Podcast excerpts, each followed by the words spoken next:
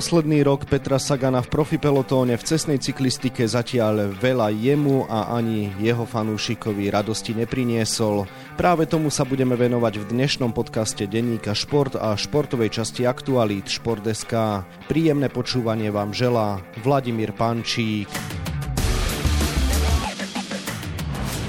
Prvé vrcholy v rámci jarnej sezóny Klasik má Peter za sebou a tento raz mu chýba nielen prenikavejší výsledok, ale aj väčší počet pretekov, ktorých by došiel do cieľa.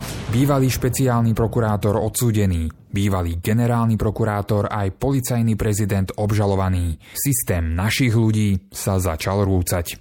Čítajte na Aktuality.sk, aké dôkazy majú v rukách vyšetrovatelia a komu všetkému hrozí dlhoročné väzenie. Petrovi Saganovi sa skutočne nedarí. O tom, prečo trojnásobný majster sveta v uplynulých týždňoch tak často padal, ale samozrejme nie len o tom, budeme hovoriť s našim cyklistickým expertom Ľudovitom Lučaničom, ktorému želám. Pekný deň. Pekný deň všetkým. Peter Sagan nemal v uplynulých týždňoch šťastie. Z troch monumentálnych klasík dokončil iba jedinú, aj to až na 44. mieste v Taliansku. Poďme si najprv zhodnotiť jeho poslednú účasť na pretekoch Milano Sanremo. Peter sa naozaj dlho držal v pelotóne na dobrej pozícii, ale v kľúčovom stúpaní už nemal síly držať krok s najlepšími. Súhlasíš, že to bolo najmä o tom? Súhlasím. Žiaľ Bohu, teraz je taká situácia okolo Petra Sagana, že on sa veľmi v dobrej kondícii vrátil z Argentíny, ale tu v Európe stále ešte ako keby nedokázal nájsť tú svoju pravú formu. Trošku prísľubom boli preteky Tireno Adriatico, ale potom prišlo Milano San Remo a jednoducho nedokázal takmer 300 km musel držať krok s tými najlepšími. Už vlastne na tej Čipreze mal nejaké technické problémy, potom začal trošku strácať a na požiu tí najlepší už boli ďaleko pred ním. Čiže nejazdil v optimálnej forme, vôbec ani jeden z tých klasikov nejazdil v optimálnej forme, hoci koľkami niektorí na tej trati naznačovali, že to mohol dokázať, ale žiaľ nedokázal. Vzhľadom na kvalitu súčasnej špičky asi nikto neočakával, že Peter Sagan bude bojovať o víťazstvo v Sanreme.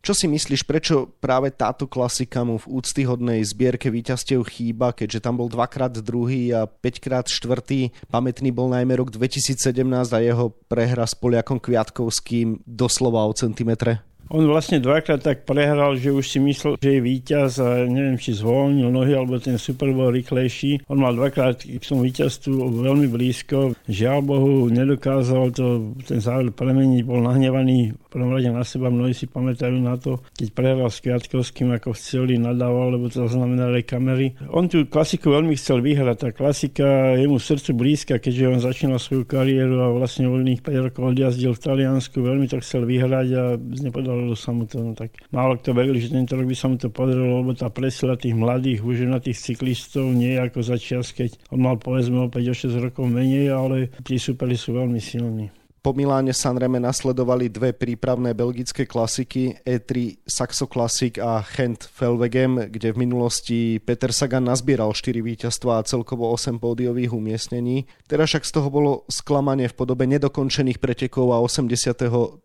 miesta. Čím sa to teda dá vysvetliť? Všetci nám hovorili aj pri tých rozhovoroch ľudia okolo neho, že vlastne potom Milano sa Remo Petrova forma stúpa, že bude to už len lepšie a lepšie. Osobne aj pre mňa to bolo trochu sklamanie, lebo vlastne aj Hern Verogem aj E3, ktoré sa volalo kedysi E3 Harelbeke, lebo tam štartuje aj končí, ale teraz sa to volá E3 Saxo Classics. Jednoducho tie jeho nohy tam neboli dobré, jedni preteky nedokončil, v jedných skončil veľmi ďaleko za najlepšími. Bolo to sklamanie a veril som, že to bude dobrá príprava na okolo Flámska.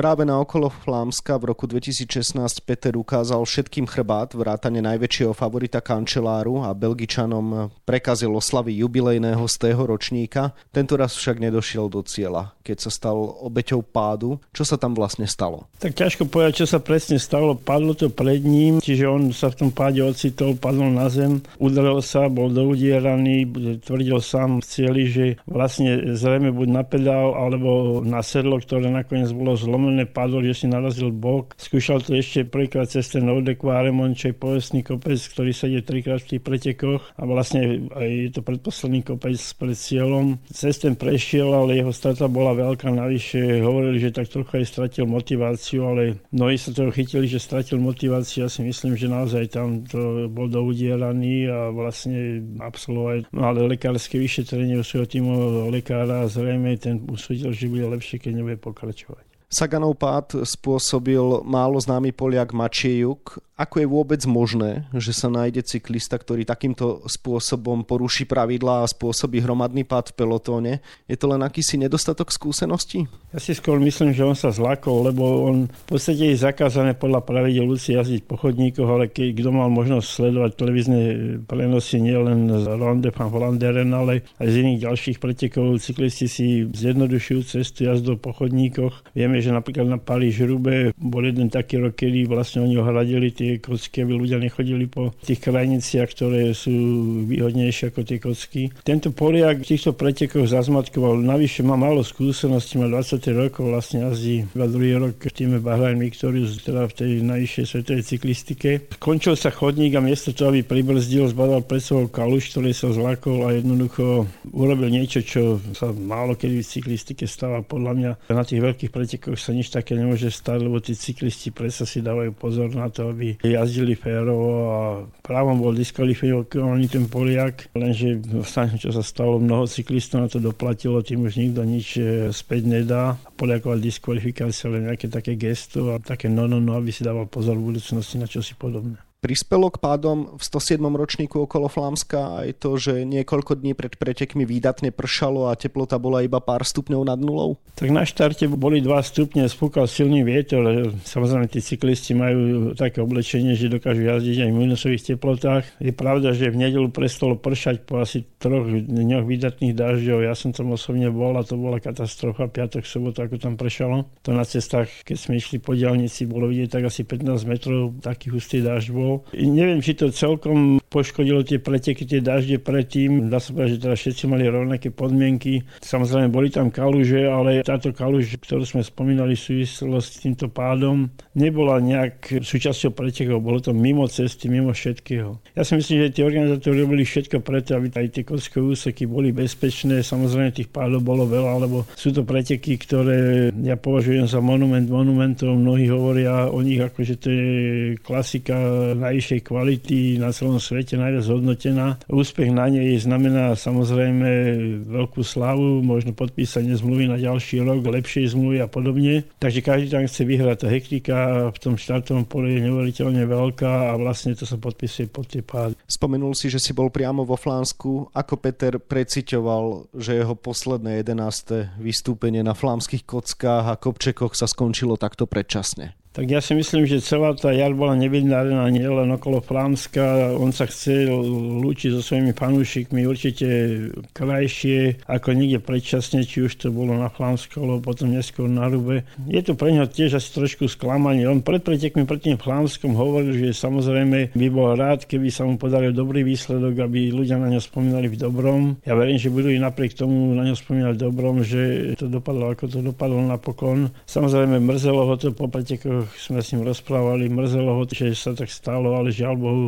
nebol to pád jeho vinou, nezavinil ho on sám, nie, bola to zhoda okolností, že to padlo pred ním, on vlastne, keďže on jazdí väčšinou v popredí toho balíka, tak bol jeden z tých, ktorí na to doplatili najviac. Z boja o víťazstvo medzi silným triom Fan Art, Van Der a Pogačar vyšiel víťazne posledne menovaný 24-ročný Slovinec, kedy si špecialista na jesennú klasiku okolo Lombardska už má na konte aj víťazstvo víťazstva na Liež, Baston Liež a teraz Flámsko, čiže ovládol 3 z 5 monumentálnych klasík. Okrem toho má na konte aj dva celkové triumfy na Tour de France a množstvo prvenstiev v menších etapákoch. Čím to je, že práve Pogačar je taký univerzálny a vôbec považuješ ho dnes za najlepšieho cyklistu sveta? Tak asi áno, najčerstvejšie jeho víťazstvo na pretekoch Amstel Gold Race kde svojím typickým spôsobom po dosiahol už svoje 11. tohto ročné víťazstvo, čo je naozaj veľký úspech a klobúk dolu pred týmto cyklistom. On chce vyhrať všetky klasiky, hovorí, že momentálne nemá akorát na Paríž Rube, lebo je veľmi ľahký a musí pribrať a musí trošku zosilniť ešte, aby dokázal. Ale zase tým by si ublížil ako kvalitný vrchár, takže čo čakať od neho? Ja som čakal, že na týchto pretekoch vyhrá. Pogačar je typ cyklistu, ktorý útočí v kopcoch, v záverečných kopcoch. To, čo som nepodaril na Velogeme a v Harelbeke na E3 Classic, kde boli kopce ďaleko pred cieľom, to dokázal na Paterbergu 12 km pred cieľom Ronde van Flanderen, kde vlastne už na tom Oude Quaremonte zautočil na Paterbergu, to len zvýraznil svoju pozíciu na čele a po úspešnom sole dokončil, keďže to bolo 12 km pred cieľom takže to bolo krátke do cieľa. Napríklad na Amstel Gold zautočil až 28 km pred cieľom a dokázal to dotiahnuť úspešne do konca. Je to cyklista, ktorý si robí v pelotone, čo chce. Samozrejme, ak sú tie ciele ďaleko, tak tí cyklisti, ktorí sú ťažší, takí ťahúni, dokážu možno zlikvidovať jeho atak, alebo ak sa im podarí ho nepustiť dopredu samotného, tak dokážu s ním udržať krok a celý ho prešportujú, lebo nie je dobrý športer. Ale to, čo dokazuje od začiatku sezóny je skvelé a myslím, že bude najväčším favoritom na Tour de France aj tento rok. Späť k Petrovi, napriek bolestivo narazenému svalu sa posadilo týždeň neskôr opäť na bicykel a predstavil sa na paríž hrubé Ani tam mu to však nevyšlo. Ešte v prvej polovici trate spadol na kockovom úseku a skončil v nemocnici do udieraný a s podozrením na otraz mozgu. Poďme si rozobrať tú situáciu, čo sa tam vlastne stalo. Tak ak sme hovorili okolo Flánska, že to určite nebola Petrová chyba, tak si celkom nemyslím, že na Paríž hrubé to nebol on, kto jednoducho doplatil na nejakú kalužu alebo možno jamu pred sebou, čo ho vyhodilo a spadol a teraz spolu s ním spadli ešte ďalší cyklisti. Nechcem mu teda dávať zavinu, lebo to sa stáva, tých pádov je na takýchto úsekoch s tými veľkými kamennými kockami. Tie slávne upravujú, ale tie menej slávne asi neupravujú. Toto bol taký menej slávny úsek, kde Peter spadol. Nebola to určite jazdecká chyba. Ja si myslím že skôr, že to bola vec nejakého býmolu alebo niečo na trati. Padol a bol taký dezorientovaný, čiže zrejme to nebol taký pád, že by to bolo nejaká jazdecká chyba, že on jednoducho doplatil. Na to otraz mozgu o tom svedčí. On si niektoré niektoré si pamätal podľa svojich vyjadrení, niektoré nie. Čiže bola to zhoda okolností, škoda to tak dopadlo, lebo si myslím, že mohol dokázať oveľa viac a mohol aspoň prísť do cieľa. Peter Sagan dlhé roky udivoval nielen umením v sedle, ale aj tým, že sa v ňom dokázal udržať vďaka svojmu umu a pretekárskej intuícii sa veľakrát vyhol pádom či zbytočným zaváhaniam na trati. Tento rok v jarnej časti sezóny ako by sa všetko na neho zosypalo aj za tie roky predtým. Dá sa to tak povedať? Dá sa to tak povedať. On stále veľmi dobrý technický jazdec. Ja verím, že to ešte dokáže aj keby jazdiť tú sezónu na horských bicykloch, že on je skvelý technický jazdec, ale niekedy naozaj sa nedá vyhnúť niečomu, čo je nečakané a čo možno prinášajú tie chvíle alebo tie okamihy alebo tie miesta na tej trati. Má smolu, chudák doplatil na to, skončila sa pre neho vlastne sezóna klasikov, teraz už sa sústredí na etapové preteky, ktoré vrcholia Tour de France a uvidíme, čo bude na mestrovstvách sveta, ale tá jar naozaj nebola pre Peťa dobrá, úspešná. Vlastne tie jeho pády na tých najvýznamnejších klasikách, ktoré už v minulosti vyhral, len dokazujú, že sa to asi na ne zosypalo všetko, ako si hovoril. Pozrime sa teda do budúcna, aký program čaká Petra Sagana v najbližších dňoch, aká bude teda jeho príprava na poslednú Tour de France. Slovenských fanúšikov samozrejme veľmi zaujíma, či sa ešte raz predstaví aj na spoločnom slovensko-českom šampionáte, ktorý budú tento rok hostiť tlmače. No a prípadne, či bude štartovať samozrejme aj v septembri na pretekoch okolo Slovenska, ktoré pred dvoma rokmi vyhral. Všetko ešte hudba budúcnosti, či bude štartovať na okolo Slovenska, v tejto chvíli ešte nevieme, lebo tým ešte sa nerozhodol tieto veci v tomto týme špeciálne vždy riešia na poslednú chvíľu, dá sa povedať, ale rátame s tým, že bude, ale poďme k tomu, čo ho čaká. Myslím si, že momentálne oddychuje, pravdepodobne aj na Slovensku, dáva si taký oddych a na to, aby si dolečil všetky tie svoje bolačky, lebo bol doudieraný a mal aj krvné podliatenie a podobne. Chystá sa podľa mňa niekedy začiatkom mája do Utahu na to tradičné vysokohorské sústredenie, potom by mal štartovať prvé preteky v Európe, by malo byť e, kritérium do Dauphiné Dauphiné vo Francúzsku. Potom zrejme zase bude na nejakom sústredení. Pred Tour de France pôjde tradičnú klasiku Vargau, kde už bol aj v Lani vo Švajčiarsku, preťky okolo Švajčiarska. Samozrejme mal by prísť na domáci šampióna do Tomáč, ako to